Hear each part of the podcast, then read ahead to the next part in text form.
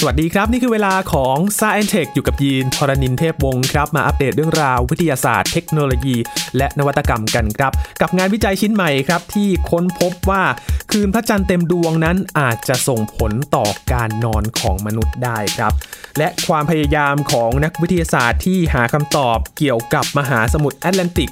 ที่กำลังขยายตัวและมีขอบเขตกว้างใหญ่ขึ้นทุกปีว่ามีสาเหตุอะไรกันครับ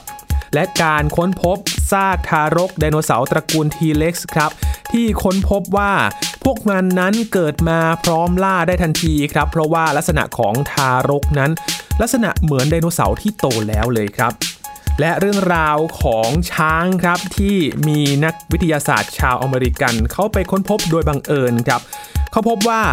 คนนั้นมีสัดส่วนไขมันที่สูงกว่าช้างอีกครับ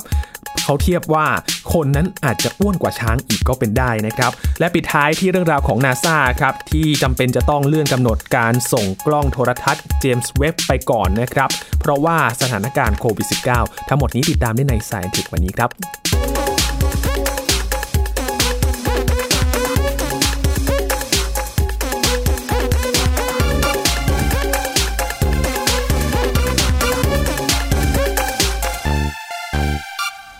วันนี้เริ่มต้นด้วยเรื่องราวเกี่ยวกับการนอนกันอีกครั้งแล้วนะครับ สัปดาห์ก่อน เราได้เล่าถึงงานวิจัยเกี่ยวกับเรื่องของโครโนไทป์หรือว่ารูปแบบการตื่นนอนการนอนหลับนะครับ ที่เป็นงานวิจัยของมหาวิทยาลัย IU DN ของรัสเซียนะครับที่ แบ่งโครโนไทป์หรือว่ารูปแบบการใช้ชีวิตการตื่นตัวเนี่ยแบ่งออกเป็น 6 แบบด้วยกันครับ มาสัปดาห์นี้ก็มีงานวิจัยที่น่าสนใจเกี่ยวกับการนอนอีกครับ เป็นงานวิจัยจากมหาวิทยาลัย University of Washington นะครับเขาค้นพบเกี่ยวกับการนอนของมนุษย์ สัมพันธ์กับแสงสว่างของดวงจันทร์ครับเขาพบว่าแสงธรรมชาติยามค่ำคืนในช่วงก่อนวันพระจันทร์เต็มดวงเนี่ยมีผลต่อชั่วโมงการเข้านอนครับ ทางนักวิจัยเขาระบุว่าเมื่อในช่วงวันที่เข้าใกล้วันที่พระจันทร์เต็มดวง มนุษย์จะเข้านอนช้าลง แล้วก็ใช้เวลานอนน้อยกว่าปกติครับข้อสังเกตนี้น่าสนใจนะครับ แล้วก็อยากจะชวนคุณผู้ฟังลองตั้งข้อสังเกตดูนะครับว่าในช่วงไหนที่ใกล้กับวันที่พระจันทร์เต็มดวงแล้ว เราเนี่ยเข้านอนช้ากว่าปกติหรือเปล่า เรานอนดึกกว่าปกติหรือเปล่านะครับ น่าสนใจกับงานวิจัยชิ้นนี้ ซึ่ง งานวิจัยนี้ถูกตีพิมพ์ในวารสาร Science Advance นะครับ เก็บข้อมูลการเข้านอนของผู้ที่เป็นกลุ่มตัวอย่างจำนวน 98 คนครับ ในช่วงเวลาที่ดวงจันทร์เปลี่ยนจากข้างแรมเป็นข้างขึ้นอย่างสมบูรณ์ 2 รอบด้วยกัน ซึ่งใช้เวลาในแต่ละรอบ 29 วันครึ่งนะครับ โดยกลุ่มตัวอย่างเหล่านี้ อยู่ที่ประเทศอาร์เจนตินาครับ แบ่งออกเป็น 3 ชุมชนด้วยกันของกลุ่มวัฒนธรรมชาวโทบา ซึ่งเป็นกลุ่มคนท้องถิ่นที่นั่นนะครับ โดยแต่ละชุมชนก็จะมีระดับการเข้าถึงไฟฟ้าที่แตกต่างกันด้วยนะครับ โดยในช่วงเวลาดังกล่าว นักวิจัยเขาวัดระดับการนอนหลับของกลุ่มตัวอย่างทั้ง 3 กลุ่มนี้นะครับ แล้วก็พบข้อมูลที่เขาใช้อุปกรณ์ คล้ายๆ กับสมาร์ทวอชเลยครับ ไปวัดจาก กลุ่มตัวอย่างทั้ง 3 กลุ่มนี้นะครับ ซึ่งก็ชี้ว่าผู้ร่วมการทดลองนอนน้อยลงเฉลี่ย 52 นาที ในช่วงคืนที่ใกล้ถึงวันพระจันทร์เต็มดวงครับ โดยจะเข้านอนดึกกว่าปกติประมาณครึ่งชั่วโมง และคนจะใช้เวลานอนน้อยที่สุดในคืนที่เข้าใกล้พระจันทร์เต็มดวง 3-5 วันด้วยกันครับ คืองานวิจัยชิ้นนี้นะครับ แล้วก็ในการ ศึกษาในอดีตต่างก็พบว่าชุมชนที่มีการใช้ไฟฟ้าน้อยจะได้รับผลกระทบอย่างชัดเจน จากการที่เข้าสู่พระจันทร์เต็มดวงครับ ข้อสังเกตนี้น่าสนใจนะครับ เพราะว่าถ้าไปเปรียบเทียบกับชุมชนที่มีไฟฟ้าเข้าถึงอย่างชุมชนเมือง ก็อาจจะไม่กระทบมากนัก เพราะว่ามีแสงไฟเนี่ยเกิดขึ้นตลอดทั้งคืน ก็อาจจะไม่รบกวนเกี่ยวกับการนอนมากเท่าไหร่ แต่เมื่อไปเปรียบเทียบกับชุมชนที่อยู่ใน แถบพื้นที่ที่เป็นพื้นที่ธรรมชาติ ไม่มีไฟฟ้าเข้าถึงมากนักนะครับ ก็สามารถสังเกตเห็นได้ชัดเจนเลยในช่วงของการศึกษาที่เขาศึกษาเรื่องของผลกระทบของแสงจันทร์ที่มีผลต่อการนอนนะครับ โดยนักวิทยาศาสตร์เขาก็ทำการศึกษาอีกชิ้นหนึ่งครับ ไปเก็บข้อมูลจากนักศึกษามหาวิทยาลัย อยู่ในเขตเมืองใหญ่นะครับ อย่างที่นครซีแอตเทิลรัฐวอชิงตันในสหรัฐ แล้วก็พบเช่นกันครับว่า คืนพระจันทร์เต็มดวงก็มีผลต่อการนอนของมนุษย์ในลักษณะเดียวกับ กลุ่มตัวอย่างที่อาร์เจนตินาเหมือนกัน ผู้เชี่ยวชาญเขาระบุครับว่าควรมีการศึกษาเพิ่มเติมถึงปัจจัยอื่น ๆ ด้วยนะครับที่อาจมีผลต่อการนอนของมนุษย์ในคืนใกล้พระจันทร์เต็มดวง เพื่อหาคำตอบอธิบายในเรื่องของปัจจัยทางกายภาพของแต่ละกลุ่มบุคคลและอิทธิพล จากตัวแปรทางสังคมในแต่ละชุมชนต่อการนอนด้วยนะครับมีอีกหลายปัจจัยเลยที่อาจจะส่งผลต่อการนอนที่อาจจะทำให้นอนดึก นอนน้อยลง เข้านอนช้าลงนะครับ แต่น่าสนใจเลยทีเดียวครับว่าแสงจันทร์ก็มีผลต่อการนอนของมนุษย์ด้วยเหมือนกันนะครับ ทีนี้พอฟังงานวิจัยชิ้นนี้ ก็อยากจะลองสังเกตตัวเองกันดูนะครับว่า เอ๊ในวันที่พระจันทร์เต็มดวงเนี่ย มันทำให้เรานอนช้าลง นอนดึก กว่าเดิมหรือเปล่านะครับ ลองสังเกตตัวเองกันดูครับ นี่ก็คืองานวิจัยที่เกี่ยวข้องกับการนอนอีกเรื่องหนึ่งที่นำมาฝากกันนะครับ ต่อกันที่เรื่องราวในมหาสมุทรแอตแลนติกครับ คือตอนนี้นะครับนักวิทยาศาสตร์เขาทราบข้อมูลมาก่อนหน้านี้กันแล้วนะครับ ว่ามหาสมุทรแอตแลนติกที่ขั้นกลางระหว่างทวีปอเมริกากับทวีปแอฟริกา แล้วก็ยุโรปนะครับแถบนี้ กำลังขยายตัวใหญ่ขึ้นปีละกว่า 4 เซนติเมตรครับ จนเบียดให้มหาสมุทรแปซิฟิกนั้น ค่อยๆ แคบลงไปด้วยนะครับ ซึ่งมหาสมุทรแปซิฟิกตอนนี้ก็ถือว่าเป็นมหาสมุทรที่มีพื้นที่ใหญ่ที่สุดในโลกนะครับ แต่พวกเขาก็ยังไม่รู้ว่า ปรากฏการณ์นี้มาจากสาเหตุอะไรกันแน่ที่ทำให้มหาสมุทรแอตแลนติกนั้นขยายใหญ่ขึ้นปีละกว่า 4 เซนติเมตรครับ ล่าสุดทีมนักวิจัยเขา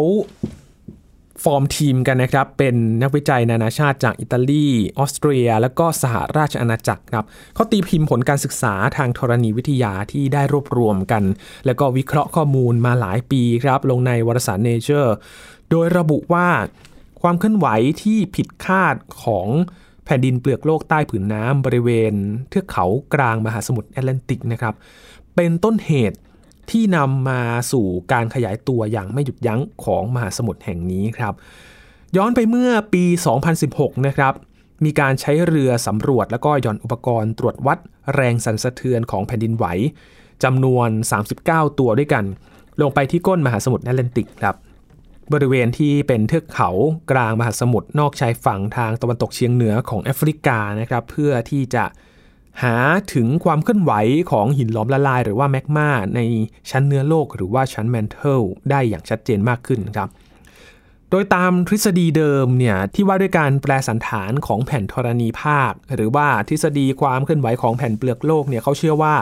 บริเวณใต้เทือกเขากลางมหาสมุทรนั้น สงบนิ่งครับ ไม่มีบทบาทต่อความเปลี่ยนแปลงทางธรณีวิทยามากเท่าไหร่นัก แต่ ทีมนักวิทยาศาสตร์เขากลับไปพบเรื่องราวที่ค่อนข้างจะแปลกใจเหมือนกันนะครับ เมื่อผลการตรวจวัดล่าสุดก็พบว่าแมกมาที่ไหลเวียนในชั้นเนื้อโลก ซึ่งเขาก็จะเอ่อล้นขึ้นมาด้านบน แล้วก็กลับลงไปด้านล่างครั้งแล้วครั้งเล่าอยู่เรื่อยๆนี่แหละครับ มีแรงดันมากพอที่จะทำให้แผ่นเปลือกโลกบริเวณเทือกเขากลางมหาสมุทรแอตแลนติกนั้นนะครับ ขยายตัวแล้วก็เคลื่อนออกห่างกันได้ครับ โดยนักวิจัยเขาบอกว่าปรากฏการณ์นี้คล้ายกับกระบวนการที่ทำให้เกิดภูเขาไฟอย่าง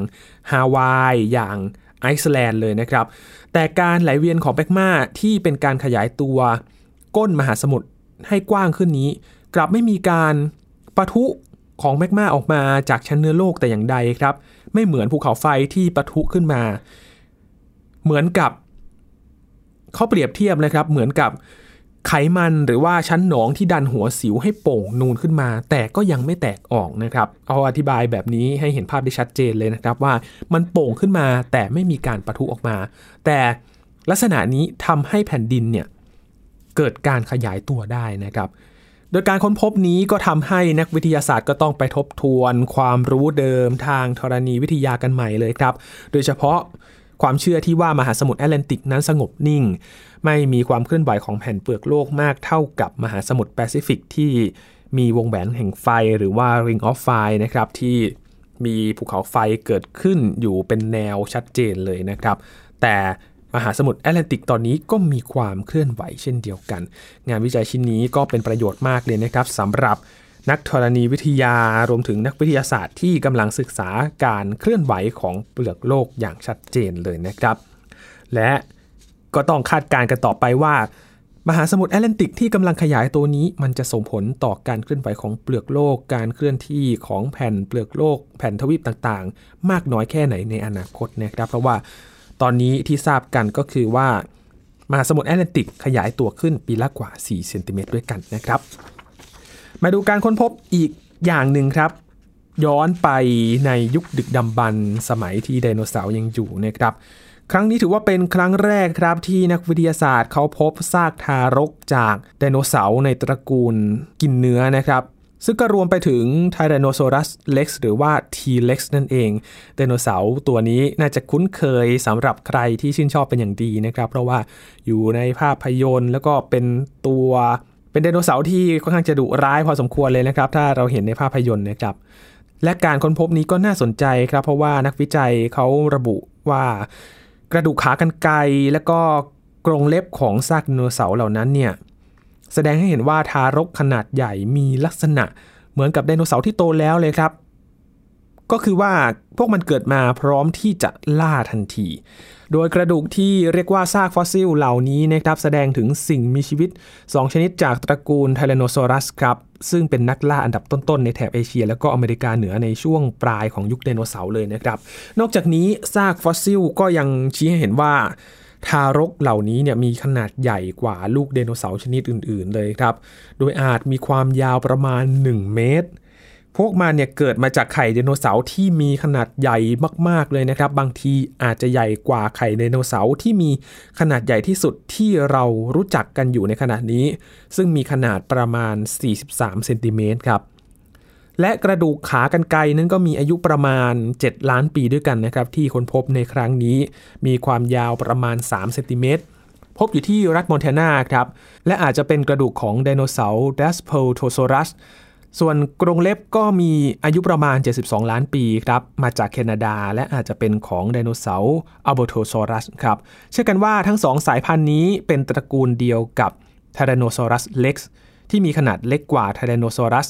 ที่มีขนาดใหญ่ที่สุดที่เคยพบมานั้นก็มีความยาวมากกว่า 12 เมตรครับ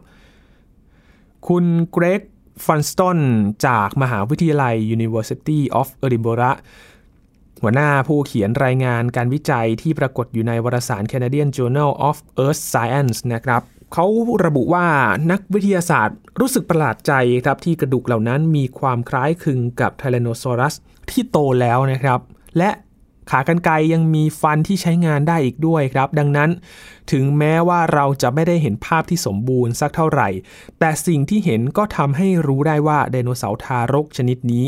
มีลักษณะคล้ายกับไดโนเสาร์ที่โตเต็มวัยมาก ๆ เลยครับ คุณฟันสตันก็ยังบอกด้วยนะครับว่า ดูเหมือนว่าไทแรนโนซอรัส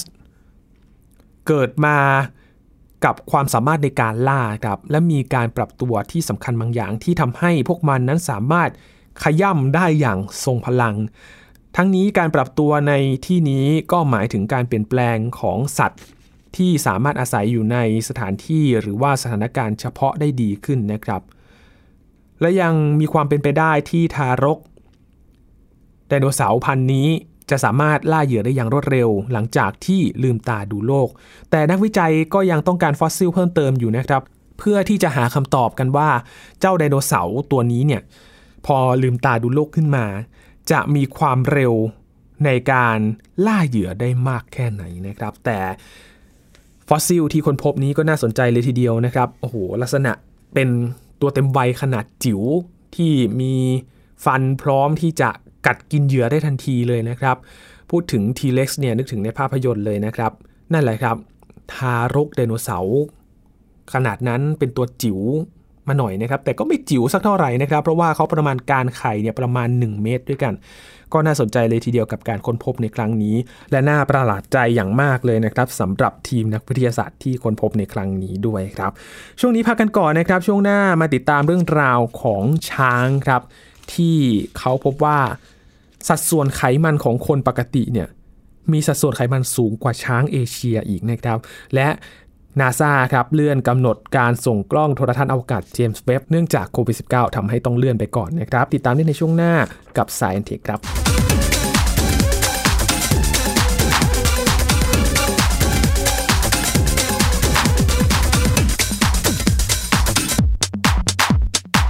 เพียงแค่มีสมาร์ทโฟน ก็ฟังได้ไทย PBS Digital Radio สถานีวิทยุดิจิทัลจากไทย PBS เพิ่มช่องทางง่ายๆ ให้คุณได้ฟังรายการดีๆ ทั้งสดและย้อนหลัง ผ่านแอปพลิเคชันไทย PBS Radio หรือ World Wide Web Thai PBS Radio com ไทย PBS Digital Radioอินฟอร์ทนเมนต์ for all มากกว่าด้วยเวลาข่าวที่มากขึ้น จะพัดพาเอาฝุ่นออกไปได้ครับ มากกว่า ให้คุณทันในทุกสถานการณ์ ตามที่กฎหมายดังกล่าวกำหนดเอาไว้ มากกว่ากับเนื้อหาเที่ยงตรงรอบด้านนำมาใช้ในคดีเมาแล้วขับ มากกว่าในทุกทางออกของสังคม ป้องกันไม่ให้ปัญหาเกิดขึ้น มากกว่ากับข่าวรอบวันในทุกมิติ เครนก่อสร้างเกิดอุบัติเหตุขึ้น มากกว่าด้วยการวิเคราะห์ที่ตรงจุด ความพยายามของภาครัฐที่จะแก้ปัญหา และมากกว่ากับทีมข่าวมืออาชีพ ข่าวไทย PBS ให้คุณได้มากกว่า ติดตามหลากหลายเรื่องราวของลูกและสามีกับสามมนุษย์แม่ นิธิดาแสงสิงแก้ว ปาริตามีซัพ์และสัสิธรสินพักดี ในรายการ Mom and เมาท์ทุกวันจันทร์ถึงวันศุกร์เวลา 8นาฬิกาถึง 9นาฬิกาทางไทย PBS ดิจิตอล Radio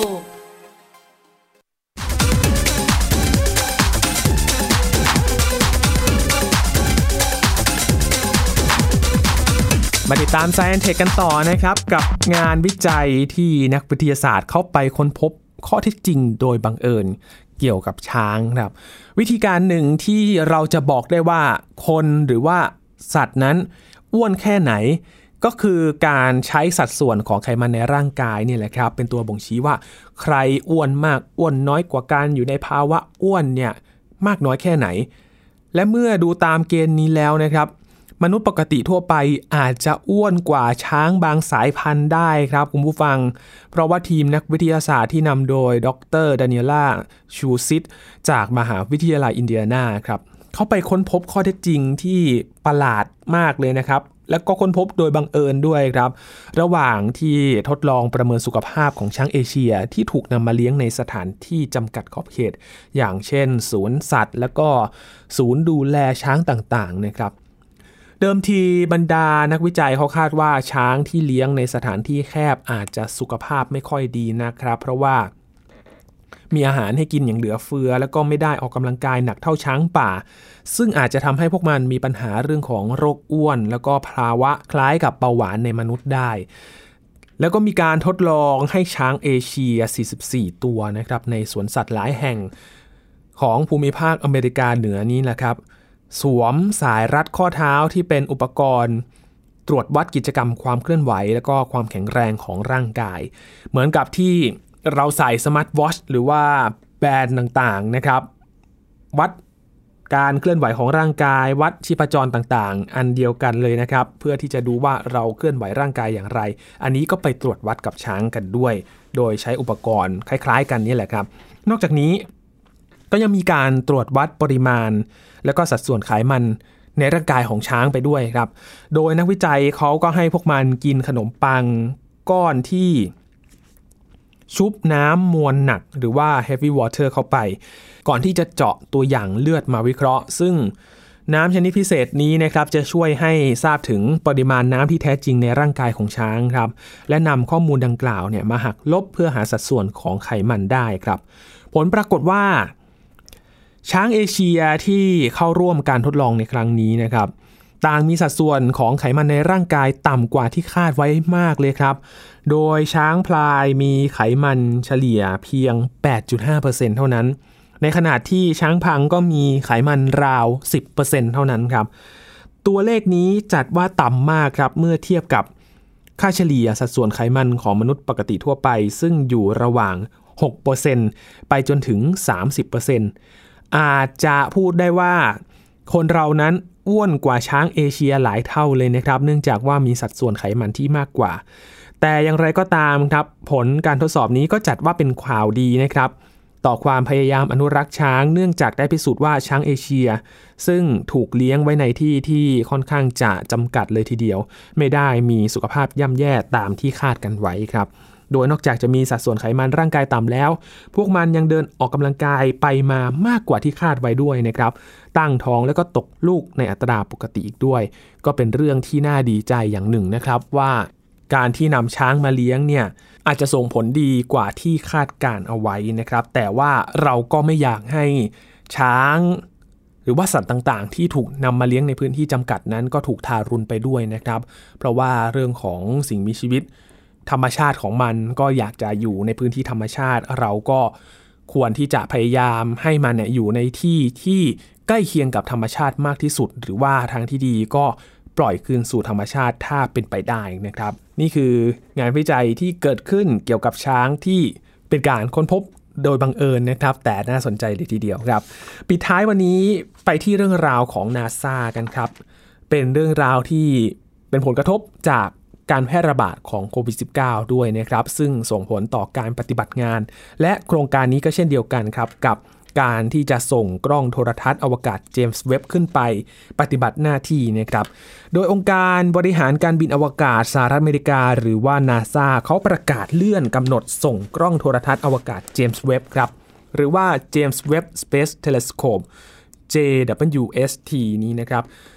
ออกไปอีก 7 เดือนครับ เลื่อนออกไปจากเดือนมีนาคม 2564 ไปเป็นเดือนตุลาคม 2564นะครับเนื่องจาก